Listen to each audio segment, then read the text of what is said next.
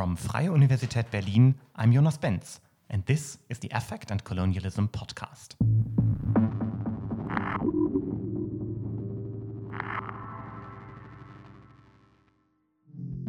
Suicide attacks, in which fighters are willing to sacrifice their own life to commit an act of violence, have a long political history. More recently, they are increasingly embedded in the elaborate production of images, including video testimonies in which the attackers present themselves as martyrs and explain their political goals. Today, we talk with art historian Verena Straub about the visual politics of affect in suicide attacks. Verena, welcome. Thank you, Jonas. I'm happy to be here. Verena, in our contemporary political landscape, um, suicide attacks um, are almost exclusively seen as a specific mode of violence by Islamic extremists. But they do have a long political history in different contexts, don't they? Yes, of course. If we talk about suicide attacks, um, we, we are dealing with a very diverse history. Um, suicide attacks were committed by the most diverse actors in very diverse regional and political conflicts and uh, contexts. Um, so many scholars, um, for example, date the first modern suicide attacks to the Russian anarchists um, around uh, 1900. And um, but of course, suicide attacks um, have then um, yeah been um, deployed by like very different actors, like from um, Palestinian and Lebanon, Lebanese um, malicious groups. But also, if we think about Tamil Tigers in Sri Lanka, the Kurdistan Worker Party, Chechen separatists, up until, of course, global terror networks such as Al Qaeda and the so called Islamic State. But I think what is important um, to uh, emphasize uh, when we talk about suicide attacks is that even though um, the attacks are often um, associated with non state actors, that um, of course also state actors um, used suicide attacks as a military strategy. Very prominent example, of course, are the Japanese kamikaze um, pilots during the Second World War. And what you mentioned um, also about um, the very dominant focus on Islamic um, suicide attacks, I think is also connected to um, yeah, a very selective historical view that is often put forth, um, a view that often roots suicide attacks in a more like Shiite um, tradition um, so very often, um, modern suicide attacks um, are like rooted um, in the in the Iranian uh, context and the ideal um, of uh, self-sacrifice from a Shiite tradition that was then, of course, adapted um, by Hezbollah in, in Lebanon, and from there, kind of was a strategy that was globalized around uh, the world. But uh, what is often forgotten is um, that even in the Middle Eastern context, um, suicide attacks were also uh, used by um, secular um, groups. For example, if we think um, about the um, first suicide attacks in the Palestinian context, that were framed not in religious terms, but in in secular nationalist terms, and that were very much embedded in, in a transnational context of anti-colonial and anti-imperial struggle. And uh, yeah, more recently there uh, were historical accounts, for example, by um, historian Joseph Croitoru, who emphasized this secular tradition of suicide attacks um, as well.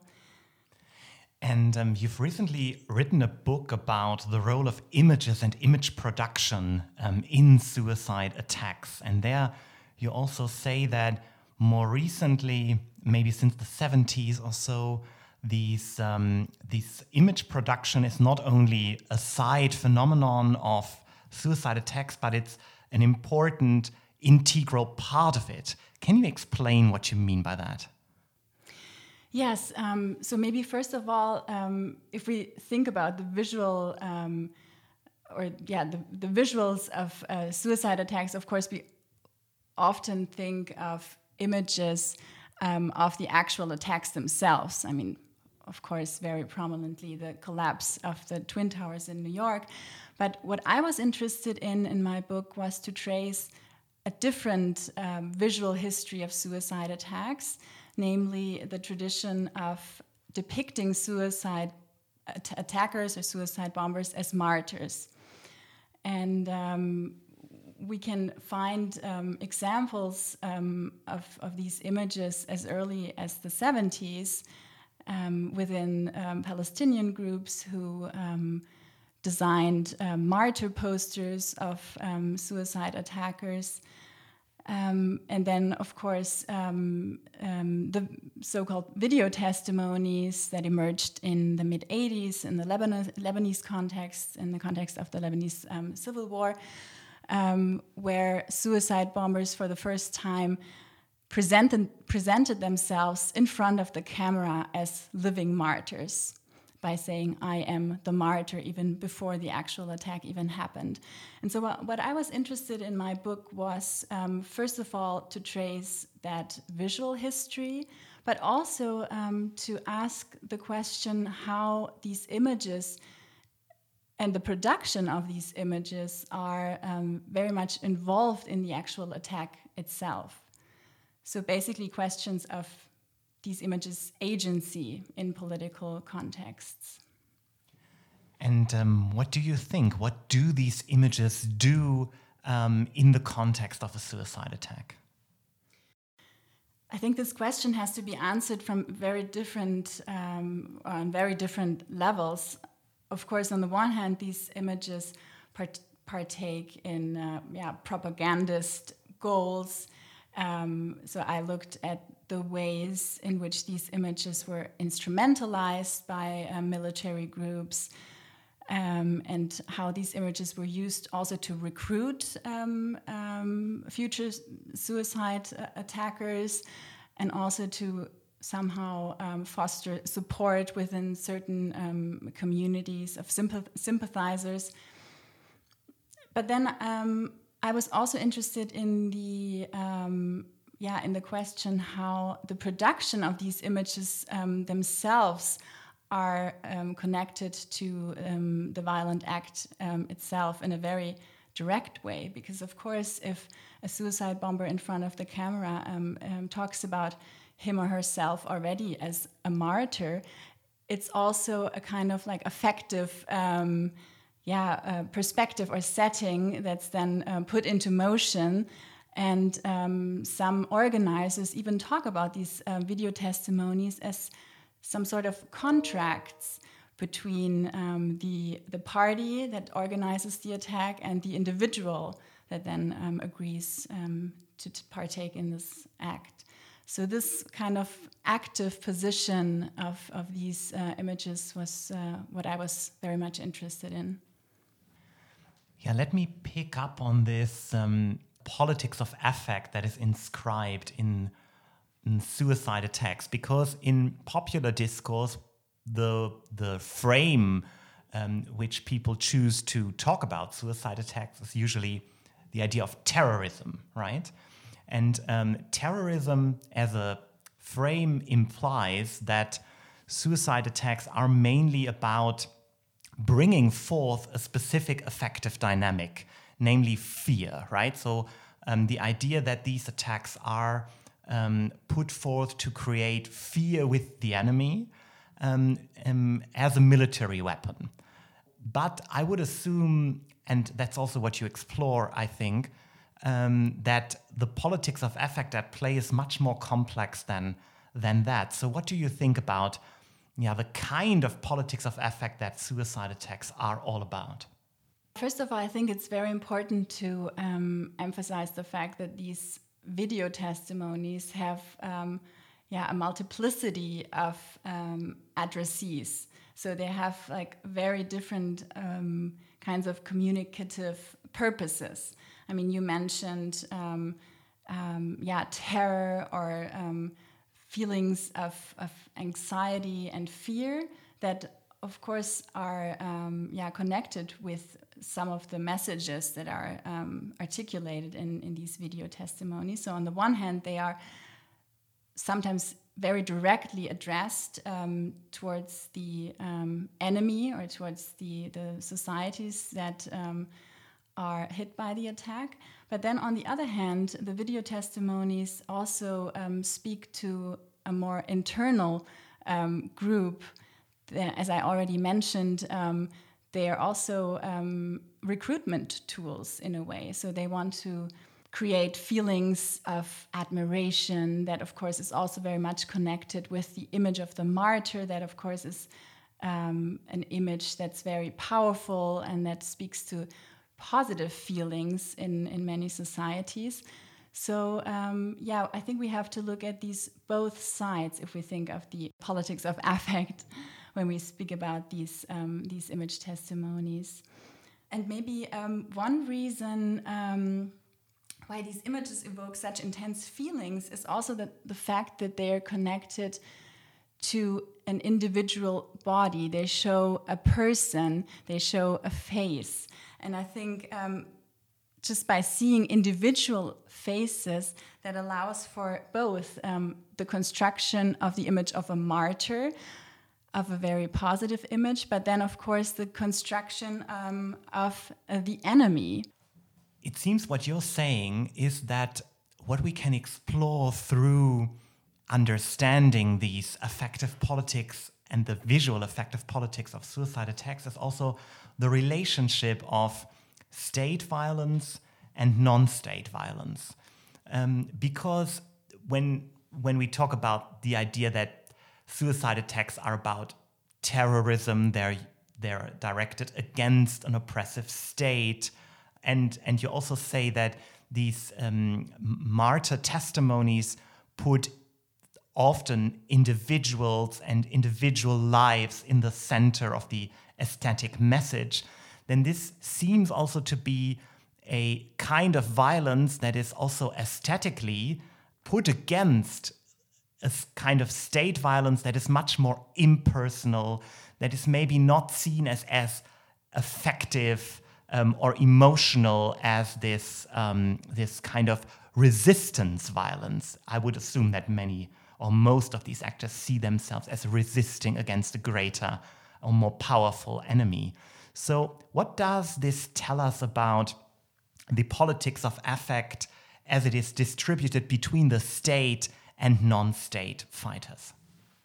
Yeah, that's a very a very good point, um, and I think it's it's a very complex um, question also in relation to the images themselves because of course um, you're right. And as i um, already mentioned the the images that focus so much on the body on the individual on the individual martyr in a way are opposite to um, common images that are circulated by western states when it comes to depic depictions of war that are as you already mentioned, very much connected to an aesthetics of distance that show war almost in a sanitized way. And this already started, of course, with um, the images that were circulated um, within the first Gulf War when we think about images um, like satellite um, images or the images um, from so-called missile cams that basically showed um, the trajectory of a, of a missile, of a, a, rocket until it exploded. So these are all images that are, um, yeah, void of, of humans, that are void of the actual violence itself. And so, in a way, one could say that um, the video testimonies by martyrs um, counter this image. But then again, and that's um, why I said um, it's also complex, is um, that uh, especially recently, if we look at um, the video testimonies that are circulated by, for example, the so called Islamic State, we also see images that yeah, connect to this image of the sanitized high tech war or, for example, images of drone war by integrating computer simulations, for example, that present uh, the suicide attack as if it was um, a high tech operation that was done on the screen. Which, of course, is a, is a construction, but it's interesting that, um, yeah, this, this imagery um, is um, taken up And one could say that this is maybe an attempt to counter the Western um, domination of the of this kind of imagery. Um, but it's yeah, it's it's interesting that both um, of these sides are um, present in these images at the same time. The very personal, very um, bodily um, image of the martyr, and then this very distant aesthetic of a sanitized high tech war. When you're describing this ambivalence uh, in the aesthetics, on the one hand, modern, rationalized, clean, aesthetics of a war like a um, rational operation, and on the other hand, the personal story, the individual body, um, a, a, story of suffering. I understand that often people also tell, attackers also tell their personal history in which they have also suffered from state violence. And these two modes are both not easily um, attributable, one to the state and one to the non state actor, but they somehow mix and it's a complicated uh, question. So that puts basically also the, the question to the fore what kind of violence are suicide attacks in relation to the West? And I think that is something that um, is discussed often when we talk about suicide attacks. We think of this as anti Western violence. Um, so, how anti Western do you think are uh, these aesthetics of suicide attacks? That's a very important question, I think. And of course, um, as we are dealing with a variety of contexts, one can only answer this question in relation to very specific examples. So, if we look, for example, at the um, martyr posters um, that were circulated by secular Palestinian groups in the 70s, for example, um, we can see that their their aesthetic also is very much embedded in this um, transnational um, in transnational networks of anti-colonial and anti-imperial um, struggles. And one can see that already in the production of these posters that are sometimes um, produced by graphic designers and artists who were involved in many different contexts around the world. And this is also true for the martyr posters that I looked at uh, in the context of my book. For example, um, one martyr poster by the uh, Popular Front for the Liberation of Palestine was designed by a Swiss graphic designer who was involved in left wing anti imperial resistance in Europe and then uh, moved to Beirut, where he then uh, started to design posters for the PFLP. And so we already see um, that here it's, first of all, a very transnational context that we're dealing with, but a context that, in, in this specific case, one could say it is an anti colonial or anti imperial aesthetic that also recurs to symbols such as um, the raised hand uh, clenched uh, into a fist, for example. But then, if, you, if we um, look at an entirely different set of examples, for example, the um, uh, image testimonies by the Islamic State, we can say we can see that despite the very passionate anti-Western propaganda that is put forth in these uh, testimonies, the imagery and the aesthetics uh, themselves are deeply intertwined with Western visual tradition. I mean, um, many um, scholars have pointed to the fact that they draw from Hollywood cinema, for example, but also uh, a re very recurrent theme is US computer games, for example, such as um, Call of Duty, that is like omnipresent in, in these uh, video testimonies, or of course, popular social media image practices such as selfies, um, but also memes or the use of Facebook live streaming, for example. So I think in these contexts, it's it's hard to say that this is a, an anti-Western um, aesthetics, and um, maybe by looking at these images, it becomes very clear that this is nothing that comes from the, somehow comes from the outside, but that it, that this, these images are images that are very much embedded uh, within Western culture as well. When you talk about this, it seems that looking at these image practices might also help us to better understand the ambivalent affective politics of colonialism more generally. The question, what is colonial violence and what is anti colonial violence, seems to be difficult to differentiate.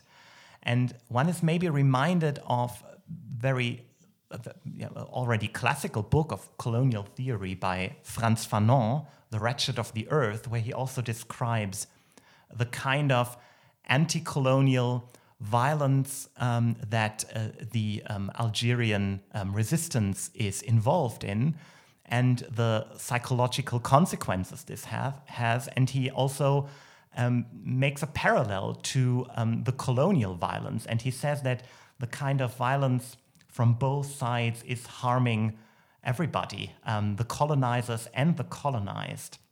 So, would you then say, is there an aesthetic difference between the violence of the colonizer and the violence of the colonized?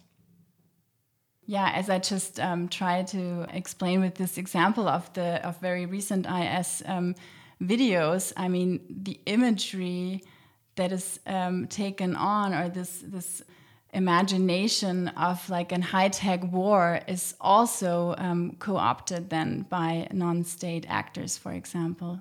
So yeah, I wouldn't I wouldn't make this dif difference as a, such a, a clear difference when it comes to aesthetics. But of course, if we talk about um, the effect of politics in the discourses on suicide attacks, I think it's very important to notice um, this this difference. For example, Western scholarship was for a very long time almost obsessed with psychological factors or psychopathological explanations like suicide um, attackers were portrayed as um, fanatics, paranoid, or as madmen. And these were, of course, very Orientalist fantasies, right? I mean, um, in that the other, in this case, the suicide bomber, um, who was associated also solely as the Islamic suicide bomber, um, is constructed as emotional, emotional and irrational, in contrast then um, to um, Western violence as being rational and somehow uh, void of this emotional um, power. So, when you're saying that um, looking or investigating these um, visual politics of suicide attacks more closely, we find that this is quite a messy thing in which many assumptions that we have about the nature of violence and the aesthetics of violence that we have in mainstream political analysis maybe do not serve us very well. Would you think that um, there are ways to interpret this kind of aesthetic of violence with a more decolonial gaze? What would you say? how should we look at these images, these video testimonies through the lens of the analysis of the workings of colonialism?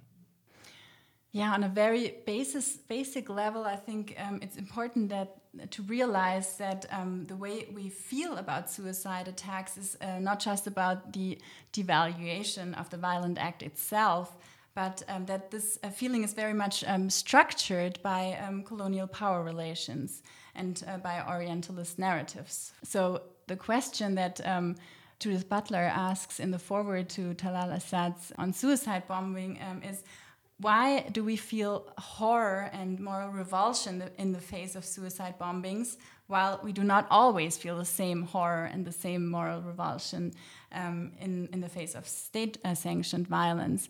And I think just already posing this um, question already points to yeah, a different perspective and a different way of looking and discussing these acts um, of violence. And this, of course, is also connected um, to the question of terminology. I mean, this is a question um, that runs through my book. How do we talk about these acts? How can we talk about these images then also? Um, especially when we um, maybe again talk about the Western discourse um, on terrorism that's often used in a very generalizing and unquestioned way to describe suicide attacks, um, no matter if they were um, actually directed against civilians um, or against military bases. So we have to first of all realize that by um, using terminology such as terrorism, we're not using an analytical term that somehow would describe a certain set of criteria, but instead that this is a very um, political term that comes with a certain argumentation that is based in colonial uh, power structures. To answer your question about um, yeah, possible decolonial ways of discussing suicide attacks and looking at these images, I thought it was very um, helpful to uh, follow Judith Butler's um, argument in Frames of War, where she basically says that sometimes a change of framing also allows us to direct our gaze at the frames um, of interpretation themselves. And in relation to image practices and images in general, I thought was, this was very helpful. And uh, in my in my book, I tried to put this thought into work by also involving artistic practices that then appropriated these um, images of suicide attackers in very, very different ways. And so the main question for me was how does the appropriation of martyr images in art contexts offer new ways of framing and then also maybe new ways of looking at these images, new approaches um, to these images that also confront Western preconceptions about these images and their affective dynamics. Verena, thank you very much. Thank you, Jonas.